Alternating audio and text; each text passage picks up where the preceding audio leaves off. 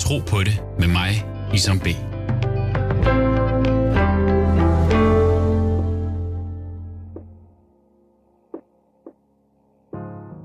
Mit navn er Isam. Jeg er mange ting. Søn, far, ægtemand, bror, ven, nørrebror. Og så er jeg troende. Troende muslim. Og jeg mener, at troen og de regler, der følger med, er vigtige. Og også, at troens stemme gerne må være tydelig og skarp. Det samme mener min gæst i dag. En kristen præst, der har prøvet lidt af hvert, og som synes, at den danske folkekirke er blevet lidt forvattet. Henrik Højlund har været præst i 27 år i den kristne kirke. Først i Nordnorge, derefter i Løsning, ved Horsens og en kort periode på Nørrebro. Nu er han valgmenighedspræst i Aarhus Bykirke og ivrig debattør. Han mener, at folkekirken er blevet for harmløs, og at den i virkeligheden er sin egen værste fjende. For ham er det vigtigt, at troen ikke går i ét med tapetet, og at der kommer en mere fast kirke i Danmark. Men hvad vil det sige, og er der stadig plads til andre trosretninger? Jeg møder Henrik Højlund i hans kirke i midten af Aarhus. Du lytter til Tro på det med Isam B. Henrik Højlund, tak fordi at, øh, du vil være med i dag og øh, være med til en samtale øh, her på Tro på det. Øh, du er kristen valgmenighedspræst. Kan du forklare lidt om det? Hvad det vil sige? Ja, altså det er, det, det er sådan et system, vi har i det, i det folkekirkelige system, øh, hvor, hvor, som, som har været her faktisk i, øh, ja, hvor længe? Altså tilbage i slutningen af 1800-tallet, øh, og som i virkeligheden var en udløber af hele den grundviske frihedstradition og hele det der frihedsarbejde, for, for at der kunne være frihed i folkekirken. Og øh, det her med valgmenigheder. Ikke? Og det betyder bare, at i modsætning til sovnemenigheder, så kan man altså vælge øh, menigheden. Det kan man i og for sig også med sovnemenigheder. Man kan, der er det, det, der hedder sovnebåndsløsning. Man kan skifte sovn og, og vælge en anden præst over et andet sovn og den menighed der. Så nu har vi sådan set en form for øh, Øh, sovnebåndsløsning, som bare betyder, at man fra hele Aarhus og i og for sig hele, hele Danmark kan vælge at være med i sådan en valgmenighed her. Mm. Øh, så så det, det, det er på mange måder parallelt med almindelige sovnemenigheder, men den har den specialitet ved sig, at det er sådan eget valg. Og det betyder igen, at vi øh, ikke, altså dem, der er medlemmer her, betaler ikke det, der hedder kirkeskat, altså den almindelige folkekirkemedlemsting, men de betaler præcist og specifikt til vores menighed. Så vi har kun de penge, vores medlemmer giver os. Er det, er det øh, den store forskel på øh, kirken her og folkekirken? Ja, yeah. det er faktisk en stor forskel, det er det. Øh, og øh, det betyder også, det betyder også, at der er øh, en, øh, det, der i ligger, altså det, at det er en velmenighed, at de vælger mig som præst, det betyder også, at der er en, en, ligesom en egen frihed til stede i det, og det betyder også, at vi er friere her i kirken til at kunne gøre tingene lidt, som vi selv vil. Kunne gøre det ret meget, som vi selv vil, for at sige det som det er. Ikke? Holde gudstjenester, som vi selv vil, og så videre. Giv, giv mig nogle konkrete eksempler. Altså, du ved, sådan en, jeg har jo været tårne øh, i mange år, så der var det jo sådan, der fulgte vi jo i store hele det, som er ligesom folkekirkens struktur på en gudstjeneste, mens vi her øh, i langt større grad øh, har, vi, har, vi har ikke organist, for at sige sådan. Vi har et band, der spiller, og det vil sige, at vi har mange bands faktisk. Forskellige bands, som spiller til gudstjenesten. Allerede der er der en helt anden farve på gudstjenesten. Ikke? Rytmiske bands, stort set altid. Og så, det betyder også, at vi ofte har nogle andre typer sange end de der helt klassiske salmer i salmbogen. Dem bruger vi også ganske meget, men vi har også alle søndag noget andet i spil, nogle mere moderne rytmiske kristne sange. Hvis I har band, så betyder det også, at I, I, I opdaterer, eller I, øh, hvad hedder sådan noget, ja, I opdaterer salmerne jo. Præcis. Det betyder nemlig også, at når vi så spiller de der gamle salmer, ikke, så får det pludselig en anden farve. Øh, og det synes jeg er meget fascinerende. Jeg, er egentlig, jeg har faktisk været meget glad for den klassiske gudstjeneste i Folkekirken. Meget endda. Jeg vidste godt, da jeg kom hertil, at det ville blive noget andet. Men jeg må sige, at jeg nyder rigtig meget de meget, meget dygtige bands, som kan få en gammel salme mm. til pludselig at klinge. Altså vi, i søndag sang vi øh, Jesus er navnet mageløst, skrevet af Grundtvig tilbage i 1800-tallet. Ikke? Mm og på en gammel melodi, og pludselig så, bliver den, så løfter den sig på sådan en helt ny, øh, vidunderlig måde. Mm. Ja. Mm. Uh, nu kom jeg jo lige ind ad døren, og så nævnte du, at, uh, du, lige, at du først nu har hørt i Danmark, at min version af i Danmark er født. Og uh, kunne du lide den? Ja, jeg kunne faktisk rigtig godt lide den. Jeg har ikke hørt den før.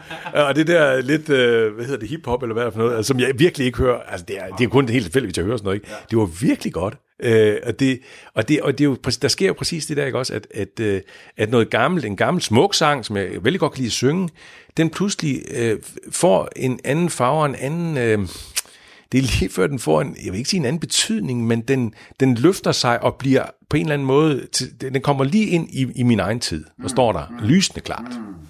Ja. Det er altid det, det, som jeg synes er, er kunsten med, med, øh, ja, med musik, og det er det, musik kan, fordi det er et universelt sprog, øh, men også det med troen, fordi troen er, er jo øh, en, øh, hvad skal man sige, jamen det er jo en, jeg, jeg, kalder, jeg kalder, lidt, kalder det lidt, lidt for, en, for en videnskab, som, som går tilbage mange, mange år, øh, fra, fra, fra skabelsen til det første menneske. Altså der er sådan en connection, og, og kunsten er så at finde den relevans og bringe den i en nudags kontekst. Altså, øh, og, og, og det, det tror jeg er, er måske noget af det sværeste at gøre i dag. Hvorfor også, at rent musikalsk, det er at tage en gammel sang. Det sværeste er at give den en ny krop. Det sværeste er at genopleve den, fordi folk er så forelskede i det gamle. Så hvor våger du at røre ved det? Så hvis du kaster dig ud i det der, så har du også bare at levere. Det, er, det er faktisk en meget god pointe, det der, øh, at folk jo, som du siger, reagerer på det, og, og, og det samme kan man opleve i trosammenhæng, i kirkesammenhæng. Øh, at folk reagerer og siger, når, vi, når, I, når I ændrer på formen, på tonen, på farven, så ændrer I også indholdet. Mm-hmm det kan der faktisk også være noget om nogle gange. Så derfor er det vigtigt for mig som præst, jeg har meget den tilgang til kristendommen, at man skal bevare substansen, man skal bevare kernen og essensen fuldstændig øh, intakt, samtidig med, at man, som du er inde på det, skal kunne sige det i 2020, så folk forstår, at det er stadigvæk relevant at tale om, at Gud har skabt os, for nu nævnte det, som du nævnte før, ikke også? Eller at i Danmark er jeg født, der har jeg hjemme, og jeg elsker det land, og så videre, ikke? At vi stadigvæk kan sige det i 2020, så det giver rigtig god mening. Ja. Så begge dele. Ja. Øh, fortæl mig lidt om, hvorfor du ikke længere er folkekirkepræst. Jamen, det er jo sådan set stadigvæk, jævnfør det, jeg sagde før med valgmenighedspræst, som jeg er for eksempel stadigvæk under tilsyn af biskoppen øh, her, Henrik V. Poulsen i Aarhus. Ikke? Så jeg er sådan set stadigvæk øh, en del af det folkekirkelige system. Øh, men når jeg ikke er det længere på den måde, som jeg var det før, fordi det er klart, at jeg alligevel trådt lidt ud øh, på sidelinjen ved at gå ind i en valgmenighed, øh, så var det ikke fordi, jeg havde et ønske om det sådan set. Øh, det, det, er en, det, er en anden, det er sådan set en forhistorie, der handler om, at jeg var på Nørrebro, hvor du vist nok er vokset op, har jeg hørt ja, rygter om. Ja, lige præcis. Jeg er født på Nørrebro. Ja, det kan man bare se. Øh, og, og der var jeg så præst, altså jeg rykkede fra Østjylland, hvor jeg har været i 18 år øh, i et sovn, og så, øh, og så rykker jeg derover til Nørrebro, og så har jeg egentlig forestillet mig, en kone og mig har forestillet os, at vi skulle være der i en 10 år, men det blev kun til halvandet år. Og det skyldes nogle ting, som øh, noget kan jeg sige, noget kan jeg ikke sige. Der er også nogle personlige relationsting og sådan noget i det, men, men, men der var også noget med mm, København var på en og samme tid fantastisk charmerende Nørrebro og så videre, men øh, var også, øh, vi oplevede også sådan efter halvandet år, at øh, det, er, det er faktisk noget andet end at bo i Jylland, og, og ja, det var det bare. Og al, du ved, al familie. Det, jeg, det kunne jeg snakke i en uendelighed om, det skal jeg ikke, men øh, det korte og lange, det er, at vi var egentlig ikke kommet der til min kone og mig, hvor vi, sådan, nu skal vi væk herfra. Det var vi ikke, men, men da der så åbner sig en lille dør i det, der hedder Aarhus Bykirke, den her valgmenighed, som vi sidder i lige nu, så blev jeg altså forfristet. Jeg kom til at kigge ind ad døren, og så begyndte jeg altså at tale både med Gud og min kone og mig selv, hver eneste dag i tre måneder, uden overdrivelse, for at finde ud af, om det overhovedet kunne lade sig gøre, øh, og, og om det ville give mening at sende en ansøgning. Øh, og det endte med, at jeg gjorde det, øh, og havde det lidt skidt i forhold til den menighed, jeg så ville svigte, hvis jeg skulle få det, men jeg fik det, og er enormt glad for at være her. Så det, det, det er forklaringen. Selvfølgelig. Og øh, jeg kan også godt forstå det her med, at man... Øh Jamen, man, øh, man søger jo også roen. Øh, det gør man selvfølgelig også der, hvor man arbejder. Øh, og altså, jeg kender folk, der har rejst til den anden ende af verden, og så har børnene ikke kunne føle sig til, du ved, hjemme, ikke? Og, øh, eller, føles, eller finde ro, og så flytter man tilbage igen. Um, så øh, det personlige betyder selvfølgelig enormt meget. Men lad os, øh, apropos personlig, øh, lad os snakke lidt om den personlige tro. Hvordan vil du beskrive din egen tro? Åh oh, ja, hvordan skal jeg beskrive den kort? jeg kunne jeg godt lide, at du lige har, sned, du har snakket om, at du bad til Gud, snakket med din kone, snakket med dig selv i tre måneder. Fortæl mig lidt, det, det lyder lidt som en, noget af den personlige tro. Ja, det er jo en del af min personlige trospraksis, eller den, det, det, det, hvad skal man sige, den konsekvens, min tro får. Hvis jeg skulle beskrive min personlige tro, så ville jeg egentlig hellere beskrive det, som jeg tror på. For det er faktisk det væsentligste. Men, og det kunne jeg sige lidt om bagefter, men, men min, min trospraksis er jo blandt andet det her, som jeg nævnte før, nemlig at bede til Gud. Det gør jeg hver eneste dag, og det gør jeg sådan set mange gange om dagen. Jeg gør det nogle gange næsten ubevidst, men ofte også bevidst. Og så har jeg så mine, mine meget faste stunder, hvor jeg, hvor jeg henvender mig til Gud. Øh, fra Nogle bestemte tidspunkter, undskyld jeg afbryder. Ja, fra, fra morgenstunden faktisk øh, er det noget af det allerførste, jeg gør. Inden jeg tænder computeren, det er jeg blevet lidt bevidst om, så er, så jeg behov for at, at, at, at henvende mig til et højere sted end, end Google, nemlig til Gud. Øh, og øh, det, øh, det er simpelthen så vigtigt for mig at på en eller anden måde få, få sat den farve på dagen, eller få taget de briller på, så at sige, og, og kigge på resten af dagen igennem de briller, de briller, som jeg har så at sige set Gud med, eller talt med Gud sammen med i. Øh, og øh, senere på dagen har jeg så en, en, en stund igen, hvor jeg, hvor jeg giver tid til bøn og stilhed sådan midt på dagen, mm. og måske også kan slutte bag. Eller min kone og mig har sådan, vores, når vi sidder og spiser vores middagsmåltid sammen, vores børn er rejst fra redden, mm. øh, så, så har vi lige en kort stund, hvor en af os beder en bøn, og vi læser et bibelord. Så det, det, det, det er sådan noget, der, der er der. Det er en del af min trospraksis. Der er så meget andet, der er i den trospraksis der. Mm. Øhm, og øh, hvis du skulle sådan sætte tid på det, hvor lang tid, hvor lang tid går der med, så, altså, med det? Altså nogen har det jo nogle gange med at sammenligne det med en rygepause. Er vi, er vi dernede? Altså jeg beder for eksempel fem gange om dagen, og, og, og en bøn, jamen altså, det er jo individuelt, men øh, i det samfund, som vi lever i i dag, og det tempo, vi kører, så, så kan man godt sammenligne det med en rygepause, altså i forhold tids, tidsmæssigt. Er det sådan? Ja, yeah, det kunne jeg da. Det, det, øh, jeg ved ikke, hvad bruger jeg om morgenen? Det er, lidt, det, det er faktisk, jeg, jeg, jeg kigger aldrig på klokken, men jeg tænker, der går en 10 minutter kvarter om morgenen. Det, det tror jeg i hvert fald, der går. Der kan også nogle gange gå længere tid, og midt på dagen, så noget, noget lignende faktisk. Så det er sådan noget der. Øh, og, så kan der, og så kan der netop, altså som jeg siger, være andre, mange andre stunder, også stunder her i kirken, eller med, i andre sammenhæng, hvor jeg beder sammen med, med, med kristne brødre og søstre. Mm, mm. Det, det gør jeg sådan set øh, meget i også. Så, så samlet set, jeg ved det ikke, du. Rygepauser? Ja, sådan noget. Ja, ja. Fortæl mig lidt om din, øh, din baggrund. Øh, hvordan du er blevet troende. Aha-momentet. Mm, ja, aha-momentet, ja, fordi det er meget godt sagt, fordi hvis det var uden aha-momentet, så vil jeg jo sige, at jeg voksede op i et, et, øh, hjem, hvor troen var en, en naturlig ting, lige så naturlig som at jeg ved ikke hvad, øh, spise sin morgenmad og havregrød og, og børste tænder. Øhm, så, så det har spillet en, en væsentlig rolle for, at jeg tror, det er jeg slet ikke i tvivl om. Men aha-oplevelsen, jeg har ikke haft sådan en knivskarp en, hvor jeg kunne sætte dato på, men aha-oplevelsen tror jeg, en af de vigtige steder, der har været flere af dem, men en af dem, det har været i, i de tidlige teenageår, 13-14 år gammel, hvor det begynder at rejse sig og rumstere øh, i mig det med, øh, kan, jeg, kan jeg fortsætte mit liv på, på det, jeg er vokset op med? Jeg ved ikke, om, om jeg havde en så bevidst tanke, men det var faktisk det, der rumsterede. Mm. Øh, og hvor, hvor jeg også, i, i, for eksempel i skolesammenhæng, og ikke mindst i kammeratsammenhæng, jeg gik på en skole i Hirsals i Nordjylland, hvor der gik 900 børn, og jeg var en af de få, som kom hver eneste søndag i kirken. Mm. Øh, og, øhm, og, og deres, altså den der oplevelse af, at de var et helt andet sted, eller noget andet sted i hvert fald i deres liv, det, det rejste de her spørgsmål i mig, du det her, som jeg tror på, kan, kan bygge liv på det. Øh, så, og, og i den fase der hen over nogle år, der, der bliver det med troen bevidst og troværdigt for mig på en ny måde, mm. i forhold til det, som det var allerede i mit hjem.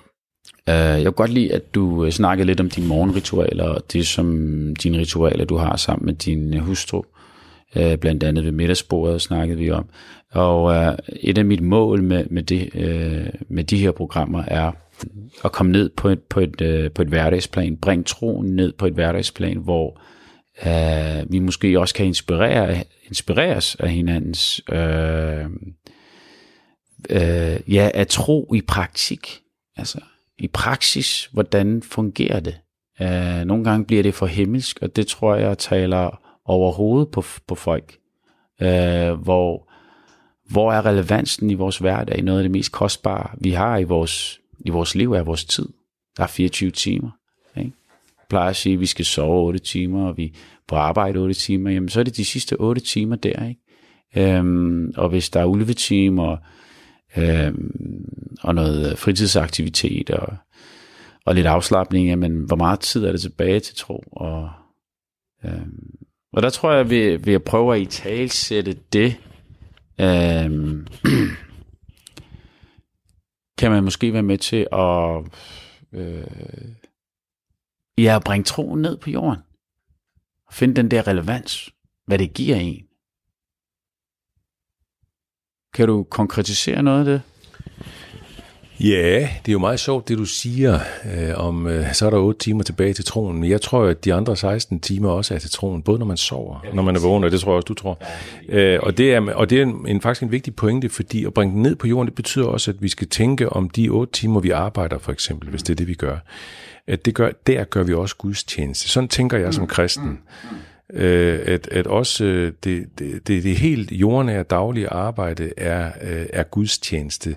Også altså helt konkret på den måde, at, at vent man er blikkenslager, eller man er læge, eller hvad som helst, så skal man gøre det øh, på bedste vis, og gøre det på bedste vis i forhold til sit medmenneske, og, og være et ordentligt menneske, også i den sammenhæng. På den måde gør man faktisk også øh, troens gerninger.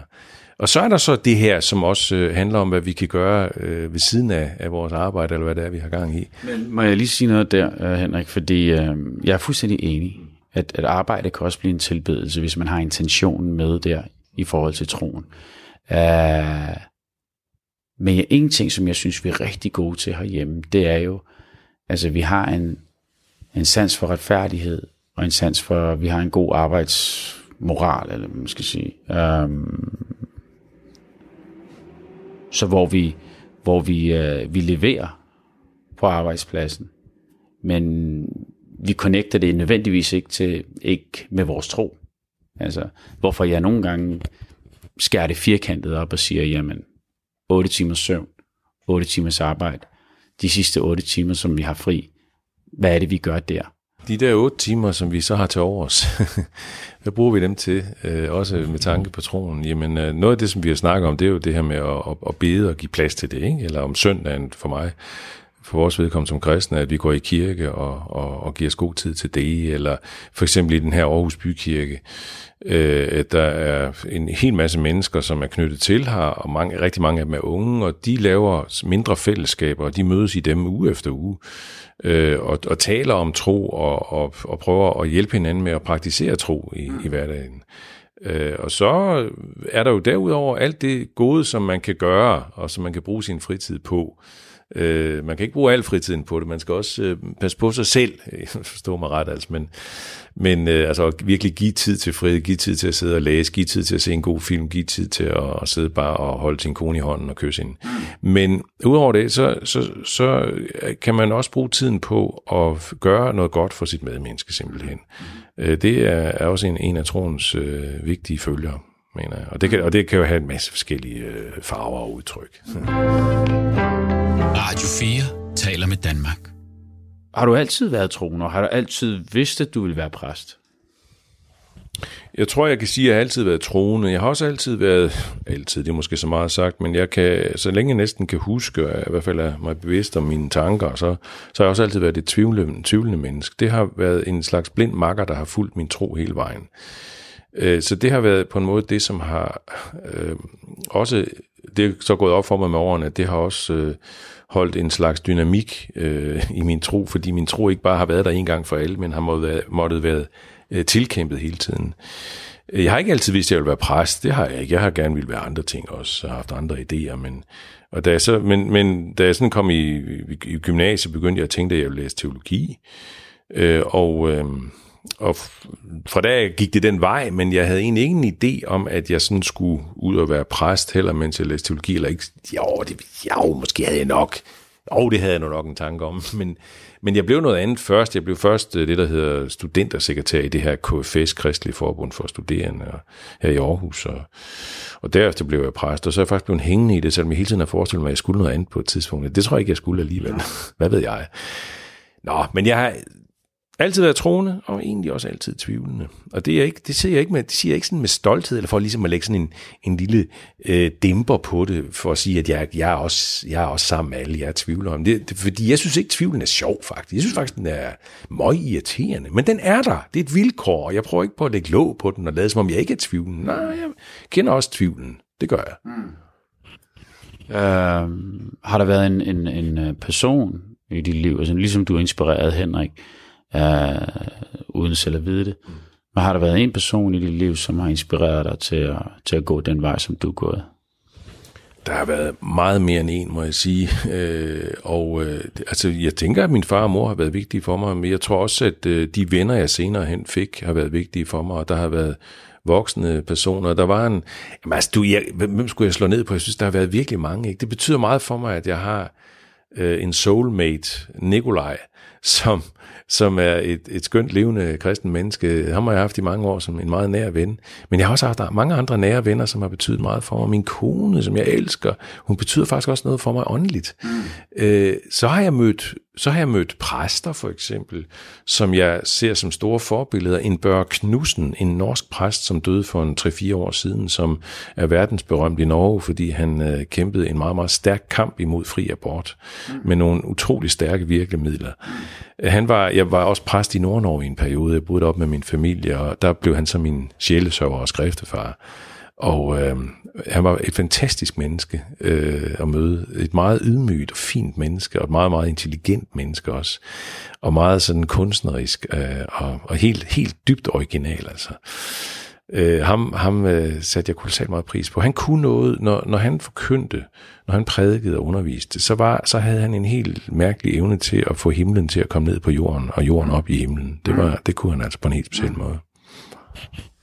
Jamen, øh, så vil det være interessant at vide nu her, hvad mener du så, at din opgave er som kristen præst i Danmark?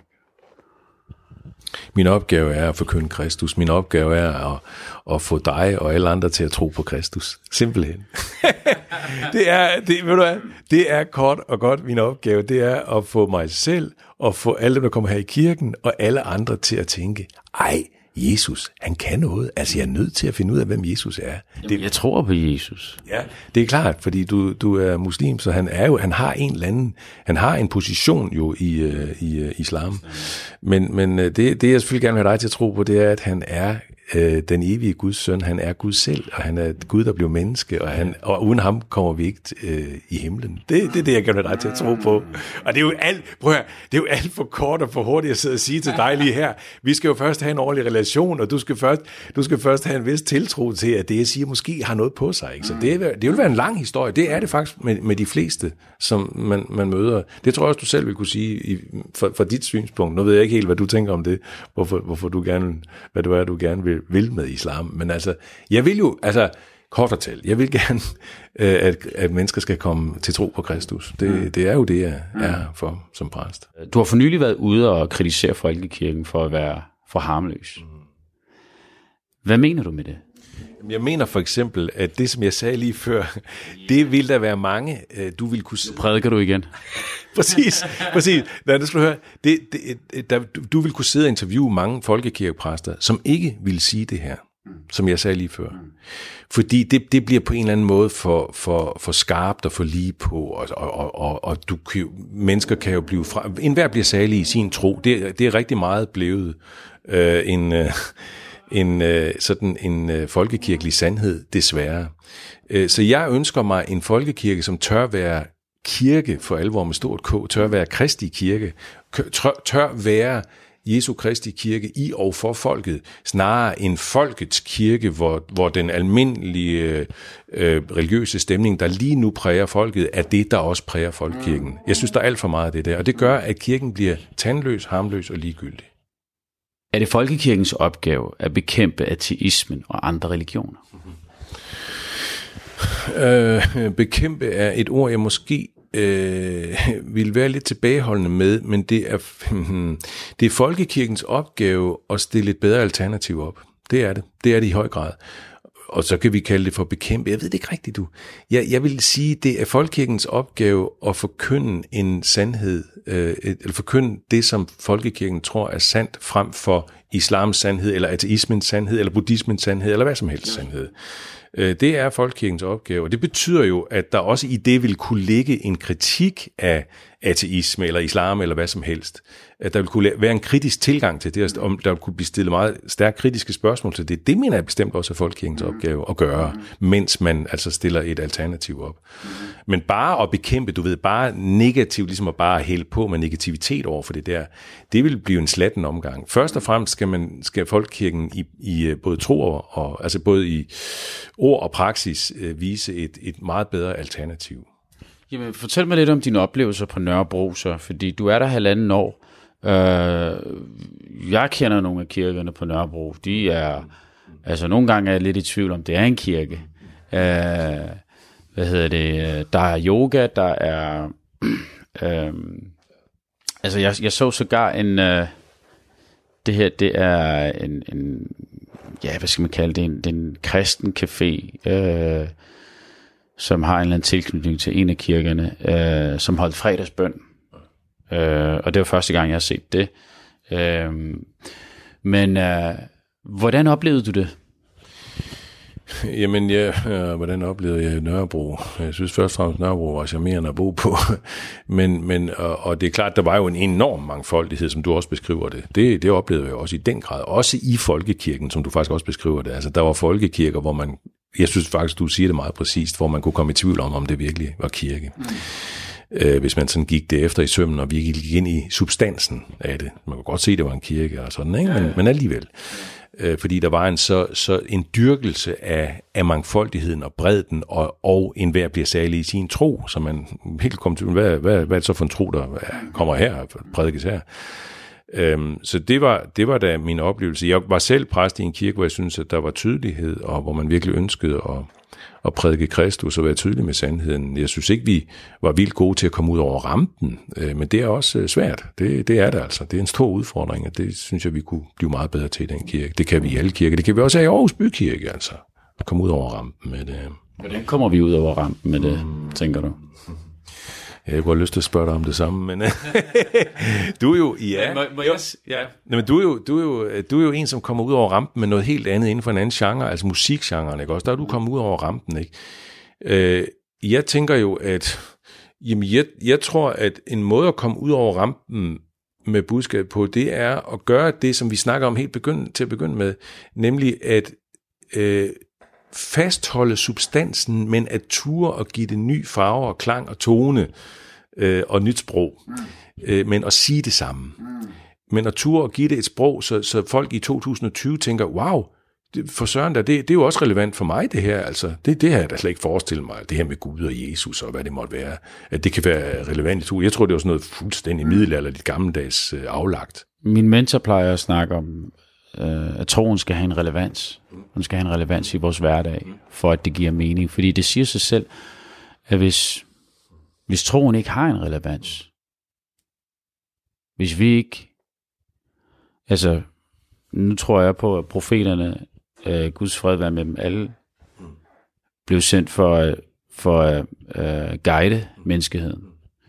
Så det vil sige, øh, at den måde, vi dealer med nogle af de udfordringer, vi dealer med i dag, øh, kan vi finde øh, løsninger, kan vi finde der hos dem. Ikke? Altså, og det er jo alt med, øh, du ved, om det er øh, på arbejdspladsen, stress, angst, depression, øh, you name it. Altså, hvad gjorde de der? Hvad gjorde Jesus der? Hvad gjorde Moses der? Hvad gjorde Mohammed der? Hvad gjorde Adam der? Altså, hvad gjorde Abraham der? Øh, jeg synes, og det er det, jeg mener med, nogle gange, så bliver, så bliver det for himmelsk. Øh, og så og så mister man relevansen. Og når, og når, og når man mister relevansen, jamen så, så glemmer man. Og så altså, giver man ikke den tid, som, som tro nu også tager. Jeg plejer nogle gange at sammenligne det med, med fritidsaktiviteter. Tro kan du godt sammenligne med håndbold. Altså, du bliver ikke god til håndbold ved ikke at gå til håndbold. Det samme med tro. Altså, den skal dyrkes øh, for at se nogle resultater. Jamen, Jeg, jeg, jeg er meget enig. Man skal forstå sin samtid. Man skal virkelig, øh, man skal virkelig øh, bestræbe sig meget stærkt på at forstå sin samtid, sin samtids problemer og alt det, der rører sig lige nu. Man skal først og fremmest forstå sig selv, fordi så forstår man også sin samtid. Man skal læse sig godt ind på sin samtid. Man skal lytte rigtig godt. Og så skal man få det enorme himmelske vidunderlige budskab, der er i den kristne. Nu taler jeg jo som kristen, ikke? altså i den kristne tro. Så skal, man, så skal man bringe det ind. For jeg er helt enig med dig i, at der er, der er masser at hente hos Kristus øh, og, hos, øh, og i, i, hos Moses og de her folk, du nævnte, der, måske, ja, måske ikke lige tage Mohammed med, men skidt nu med det. Selvfølgelig skal du tage ham. Men, øh, jeg, øh, men, men, men der er masser af ting at hente der til det, som er problemstillingerne i dag. Du nævner om selv stress, eller skyldfølelse, eller skamfølelse, eller alle mulige øh, elendighedsfølelser, mm. og faktisk også glædesfølelser. For mig er det også vigtigt, at, at Kristus ikke bare kommer når, på livets kant, så at sige, helt derude ved sygdoms- eller dødskanten eller mørkekanten, men han kommer også ved livets øh, solopgang, ja, og hvad er, der, hvad er der skønneste stunder. Mm. Lige der er det så relevant at sige Gud øh, når, når vi er allermest taknemmelige og glade. Mm. Mm. Det, det, det fordobler taknemmeligheden og glæden, når vi mm. siger Gud. Hvorfor vil du ikke tage Mohammed med der? Mm, og det er fordi, jeg ikke tror på det. Jeg tror, jeg, er ikke, jeg tror ikke på det, Mohammed siger. Det gør jeg simpelthen ikke. Jeg har læst Koranen. Jeg, ja. jeg, jeg, jeg tror ikke på det. Det gør jeg ikke. Jeg tror, at... Altså nu, nu, det er ikke for at frække i mig. Nej, nej, nej, nej. Øh, jeg, jeg, jeg respekterer men, din... Men, men jeg, jeg, jeg tror, at, at uh, islam er en, en, uh, en svag afskygning af jødedom og kristendom, faktisk, mm. rent historisk, og også rent indholdsmæssigt. Jeg, jeg, jeg vil sådan ønske, at fordi, eller lad mig sige på den måde, jeg tror, at du, også den samtale, vi har her, også, jeg fornemmer rigtig meget, at, at du har sans for nogle af troens øh, kernefornemmelser faktisk, rigtig meget. Altså her, og, og der møder vi hinanden rigtig meget, ikke? Altså, øh, og derfor vil jeg ønske, at, øh, at Kristus kom ind der og kom til at fylde det hele. du lytter til Tro på det med mig, Isam B. Troen for mig jo, og det som jeg hører alle profeterne øh, sige, mm essensen er jo at, at have taknemmelighed med i det, man gør. Også for det helt små, at det, at vi åbner vores øjne hver dag, efter vi har sovet. Øhm, øh, det er ikke at være ligeglad. Troen er faktisk en kamp for det der med ikke at være ligeglad. Hvis du vågner og er ligeglad, så er du jo ligeglad med dit liv. Og det synes jeg er svært. Vi lever i en tid, hvor det går så stærkt, at, at vi bliver ligeglade. Hvis der er noget, Mohammed, Jesus, Moses, hele banden, Guds fred være med dem alle, så var det taknemmelighed. Altså Mohammed havde en bøn for hver, hver handling. Går du ind ad din hoveddør, delme, der er en bøn for det. Altså, det er en stor operation. Fordi det er en gave. Øhm, og hvis man ikke siger tak for en gave, så, så bliver du jo hårdmodig. Og så bliver du ja, ligeglad. Og hvad ligeglad med hvad? Ligeglad med dig selv. Ligeglad med dig selv. Altså, det er jo ikke sådan, at jeg er ligeglad med Gud. Nej, det er fint nok. Men det, du er ligeglad med dig selv. Altså, Øhm, så er der også beskyttelsesdelen i det, det her med, at man fodrer sin sjæl, man styrker sin sjæl, man træner sin sjæl. Øh, det synes jeg er essensen. Altså, så hvordan, det gør jo noget ved os, når vi lærer, selv når vi lærer vores børn at sige tak. Ikke? Det, det er med til at forme os, det er med til at, til, at, øh, til at gøre os til bedre mennesker, øh, som ser ud over øh, farver og, og religioner og status og hvad det nu ellers er. Ikke? Altså, øh, hvad tænker du om vores samfund, øh, som det er i dag, som både rummer ateister, muslimer, kristne og en masse andre religioner? Er du bange? Hmm. Nej, det er jeg ikke. Jeg er ikke bange. det har ingen grund til at være. Jeg tror på Gud, så skal jeg ikke være bange. det er godt. Men, men, men, men jeg, jeg kan jo godt... Er du bekymret for kristendommen? Mm, ja, det er det. Altså, vi, vi har immer væk øh, haft et enormt kristendomstraditionstab hen over nogle generationer. Det, det har vi altså. Så selvfølgelig er jeg bekymret for kristendommen, beky, eller bekymret for det tab der. Og, øh, men samtidig så tænker jeg også lidt, at øh, måske har har hele statskirken godt af at blive... Øh, hmm, og, og, og, at og være nødt til nu at kigge indad og, og begynde at kigge på, hvad er det, hvad er det vi har hvad er det, vi har svigtet? Hvad er det, vi har fejlet i? Det er ikke fordi, at kirken skal have hele skylden for det faktisk. Det er jo en samfundsudvikling, som har at gøre med rigtig mange tendenser og bevægelser.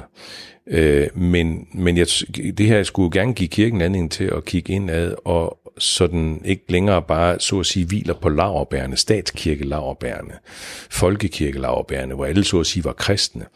Så, så vi rammer det der, som, som Søren Kierkegaard allerede i midten af 1800-tallet talte meget stærkt om, nemlig det her opgør med Øh, den her fornemmelse af, at vi alle sammen bare er kristne. Men så har vi jo ikke fattet, hvad det vil sige at være kristne. Det var jo noget af Søren Kierkegaards pointe, ikke også? Så har vi ikke fattet, hvor, hvor alvorligt og seriøst det faktisk er at være en, en Jesu Kristi disciple. Så jeg synes, at det, alt det her, hele den her situation her, kan give anledning til selvrensagelse, som der er rigtig meget brug for i kirken. Øh, så, så ja, bekymret, ja, men jeg tænker også, der er, en, der er en mulighed her, der åbner sig for, for os som kirke til måske at nærme os noget mere ægte, øh, sandt, kirkeligt og kristent. Mm. Uh, kan man lade sig inspirere af, af sine naboer? Uh, øh, har vi nogen, uh, som kirke her for eksempel, har I nogen kontakt til andre trosretninger? Øh, med andre trosretninger har vi vel ikke sådan direkte kontakt til meget bekendt, altså, men det er jo klart, at, at øh, man, kan, man kan, nu ved jeg ikke helt, om det er det, du sigter med med de spørgsmål, men altså, man kan lade sig inspirere af et hvilket som helst menneske, faktisk. Jeg vil også kunne lade mig inspirere af dig. Jeg, vil, jeg, kunne, jeg kunne lade mig inspirere af en ateist, for den sags skyld, i forskellige øh, momenter. Øh, jeg, kunne, jeg ville kunne lade mig inspirere af en ateist, som måske faktisk opfører sig mere menneskeligt i nogle situationer, end jeg gjorde. Det kan jeg da lade mig inspirere af. Jeg kan også lade mig inspirere af en ateist på den måde, at han stiller mig nogle stærkt kritiske spørgsmål. Du kunne også gøre det, hvem som helst kunne gøre det. Øh, og så er jeg nødt til at forholde mig til det, og nødt til på den måde at, at, at, at virkelig gøre mig tanker om, hvad er det dog, jeg tror på, og holder det. Så, så den inspiration er der også i mødet med, med øh, den modsatte holdning. Jeg har, jeg, jeg har igennem alle år haft venner, som ikke tror, mm. som, ikke er, som ikke er kristne, som tror på andet som ateister eller hvad som helst. Ikke? Øh, og det har altid været igangsættende for, for min egen tro og min egen inspiration, og også inspirationen til at kunne måske prøve at forklare dem, hvad det er, jeg tror på, på en bedre måde, end jeg kunne gøre det før. Øh, din tid på, på Nørrebro, følte du dig øhm, Følte du dig presset? Øh, ja, det gjorde jeg, men det gjorde jeg ikke på, det gjorde jeg ikke af Nørrebro. det gjorde jeg faktisk ikke. Det, det er sådan en, det er så nok lidt en myte, der opstod i forbindelse med, at forlod det, så blev der skrevet lidt om de forskellige aviser og sådan noget. Og der var det sådan lidt det der myten, der blev, at jeg blev presset ud af Nørrebro, mangfoldigheden og alt det her. Det, det er altså fuldstændig forkert. Men jeg følte mig presset på en anden måde, det hang sammen med nogle mere personlige ting. Altså noget med lidt af det, jeg nævnte tidligere, og nogle ja, nogle ting, som jeg måske ikke har så meget lyst til at, at okay. nævne. Kom lidt ind på det med mangfoldigheden og tolerancen. Det var du også lidt ind på, at du synes, at øh, der er mangfoldighed, men er der også tolerance? Ja, det er, jo, det er nemlig lidt interessant, det du spørger om der, fordi øh, man skulle jo tro, at mangfoldighed, det var det samme som kæmpe stor tolerance. Det var der bestemt også, og halvandet år på Nørrebro, hvor meget ved jeg. Men nu siger jeg det, jeg ved, ikke? det som jeg fornemmer. Det som jeg også fornemmede, det var, at tolerancen kan slå over i noget mærkeligt noget, som, hedder, som bliver til, at vi skal alle sammen øh, acceptere og fagne mangfoldigheden. Mangfoldigheden bliver næsten sådan absolutistisk i sin form. Lige pludselig så er den ikke er mangfoldighed og tolerance længere, men så er det sådan noget mærkeligt absolut noget. Du skal fagne det hele. Det vi, der, hvor vi oplevede det sådan meget udtalt og meget øh, bestandt, det var, det var under øh, øh, gay øh, parade, eller pride, ikke også? Ja. Hvor, hvor ligesom hele København skal være iklædt regnbuefarverne. Øh, og jeg, jeg blev så træt af det, og fik sådan en fornemmelse af, at det her, det gør man bare, fordi det skal vi, for ellers er vi ude. Ikke? Så, vi, så vi, tilhører vi en minoritet, og det skal vi ikke uha. Apropos det, vi snakker om før. Jeg var selv inviteret ind på Pride'en til en debat faktisk, og det var okay at være med der. Jeg blev ikke øh, hylet ud, selvom der var lidt råb. men, men, men, men man står vel altid for skud for det, man ja. du ved, tror på, eller det, ja. man, altså, man kan jo ikke gøre alle glade. Så. Ja, ja, fair nok. Det er sådan det. Men, men, men jeg havde altså en, en lidt træls oplevelse af, at hvis ikke man kunne fagne hele den her LGBT-idé øh, og rørelse og stemning, så, så var man ikke tolerant og mangfoldig. Men toler- det er en misforståelse af, hvad tolerance er for noget. Tolerance er jo ikke accept. accept. Tolerance er, at jeg tolererer, at du mener det stik modsatte af mig. Du har lov til at være her. Det er åndsfriheden, så at sige. Ikke? Men jeg mener det stik modsatte, og jeg vil sige det højt, og jeg bliver ved med at modsige dig lige til at gå i graven. Ikke?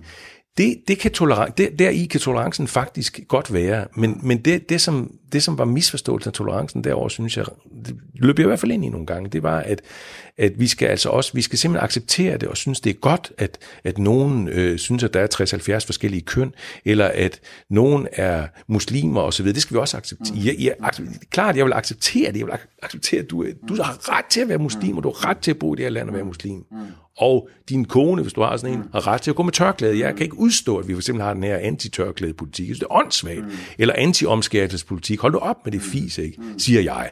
Men, men, men samtidig så, så vil jeg insistere på min ret til at modsige dig øh, for din tro, eller en ateist, eller en LGBT-mand, øh, og hvad det måtte være. Ikke?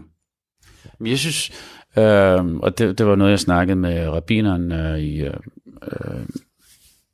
øh, synagogen i København om, øh, at det der med at vide, hvem man er, og stå ved, hvem man er, mm. men stadig at kunne møde mm. Sin nabo. Ja, præcis. Det synes jeg er, er vigtigt.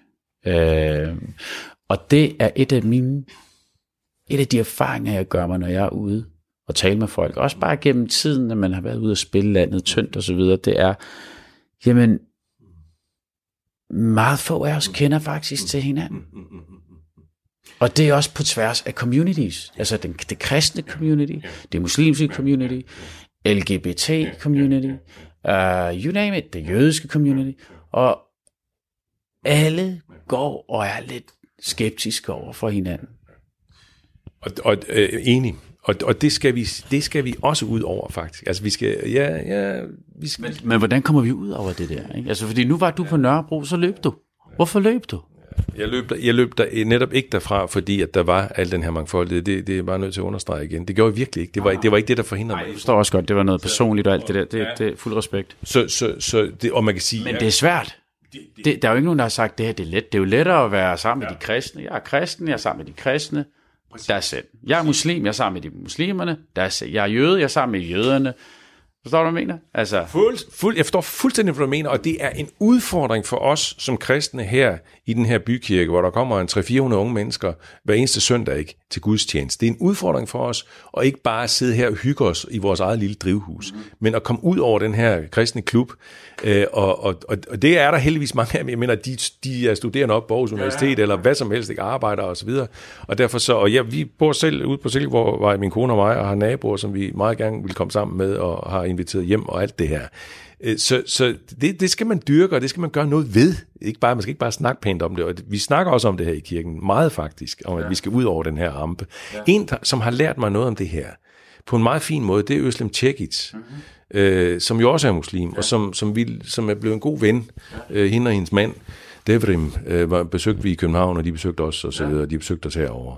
Øh, og, og hun har, man kan, altså hun har jo det her, du ved, dialogkaffe, og jeg synes, hun, hun faktisk gør det på en, en, øh, en øh, meget respektabel og øh, beundringsværdig måde, fordi det ikke bare er sniksnak, men hun gør det reelt. Hun, hun møder faktisk folk, som har spyttet på hende og skrevet hademails til hende, så møder hun dem det synes jeg er, er det er ikke bare fint snak, og hun skriver en pæn bog om det. Hun gør det faktisk.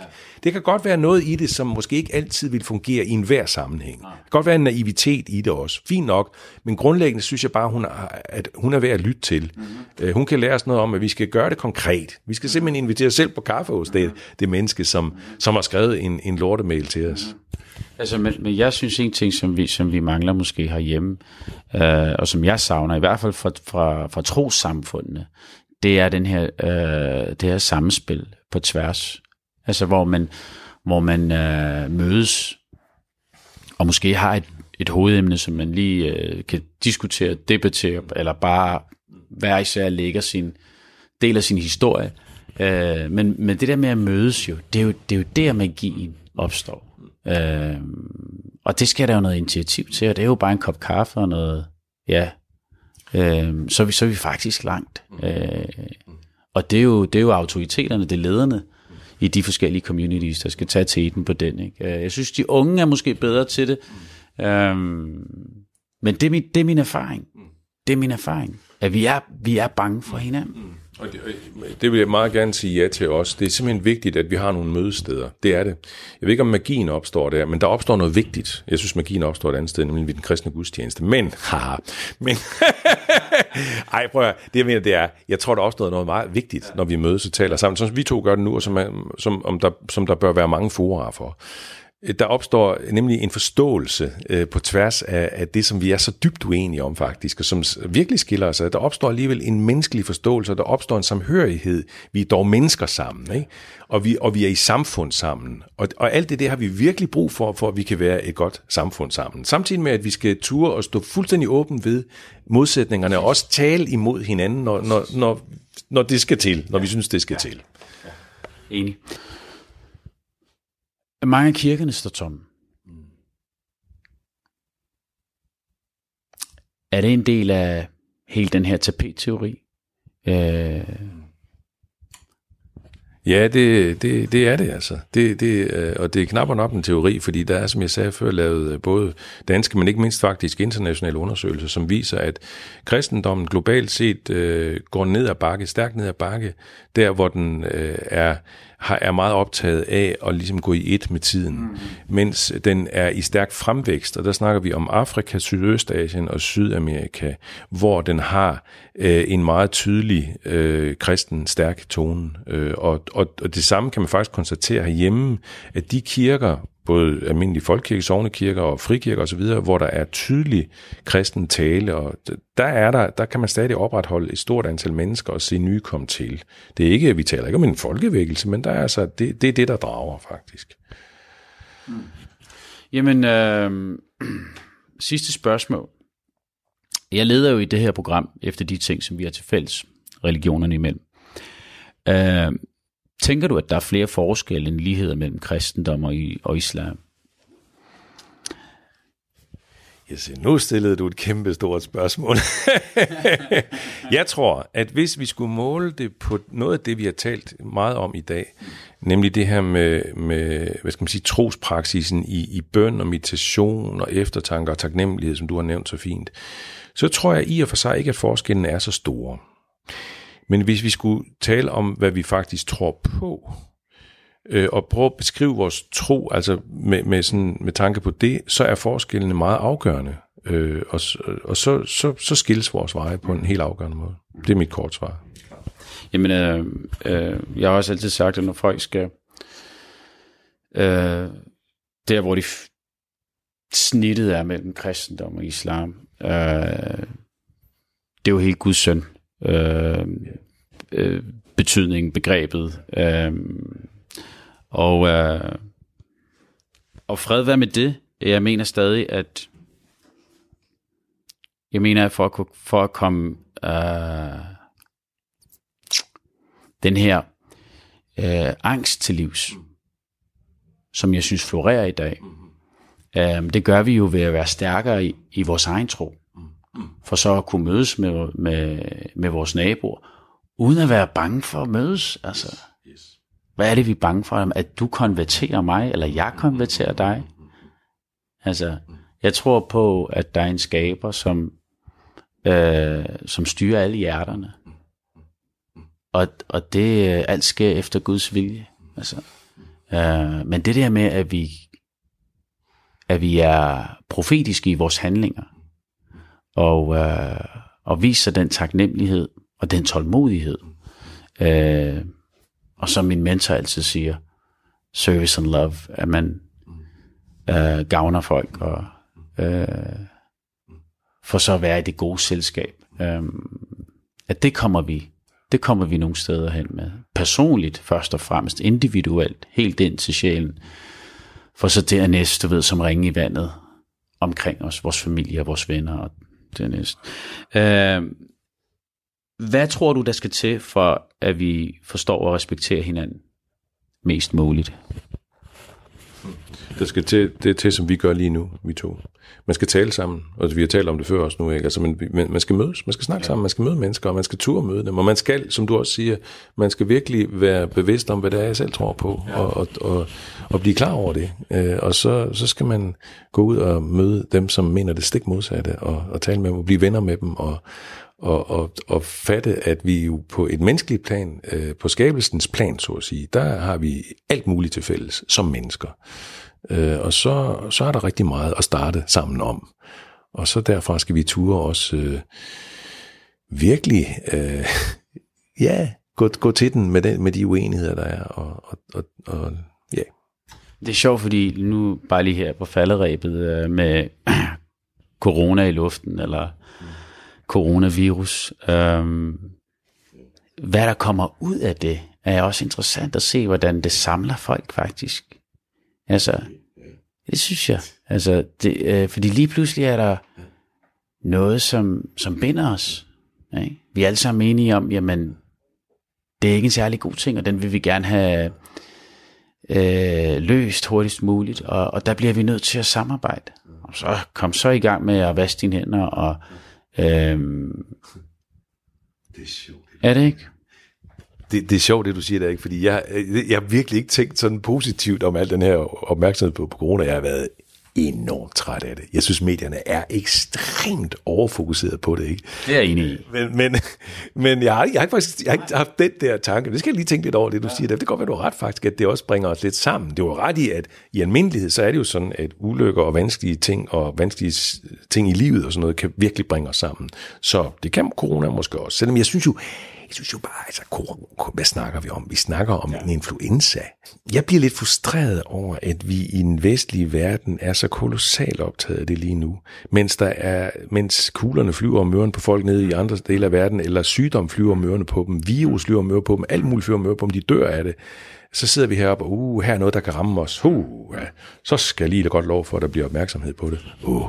Men det er ikke også det, der er, det er jo det, der er menneske i en, øh, hvad skal man sige, en værtslig forstand? Hvor jeg synes, troen minder også lige præcis som det der med, jamen prøv lige at kigge, kig lige, hvad der foregår ude i verden, ikke? Yes. Altså, og det tror jeg bare, det, det, det er menneskeligt.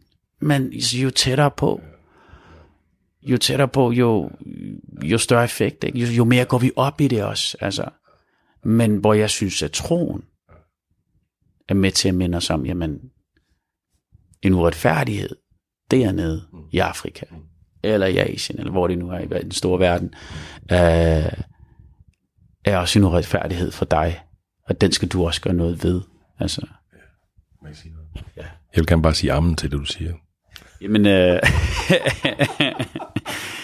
øh, jamen apropos amen, lad os, øh, lad os slutte af. Og jeg plejer altid at slutte af med lysets bøn.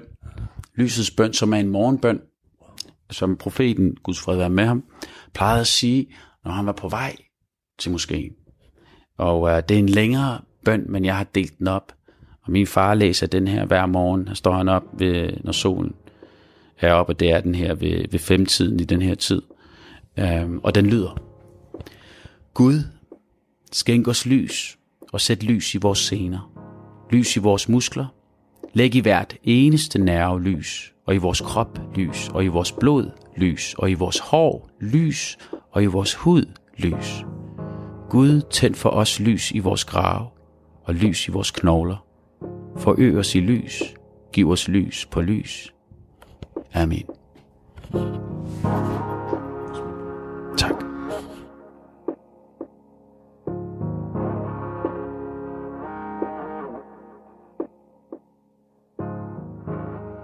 Du har lyttet til Tro på det på Radio 4. Min gæst i dag har været præsten Henrik Højlund. Mit navn er Isam B. Har du kommentar eller idéer til programmet, så skriv til tro radio4.dk. Du kan også finde programmet som podcast på radio4.dk. Jeg er tilbage igen på næste søndag kl. 11.05 med en ny samtale, hvor jeg går tæt på troen og leder efter det, vi har til fælles.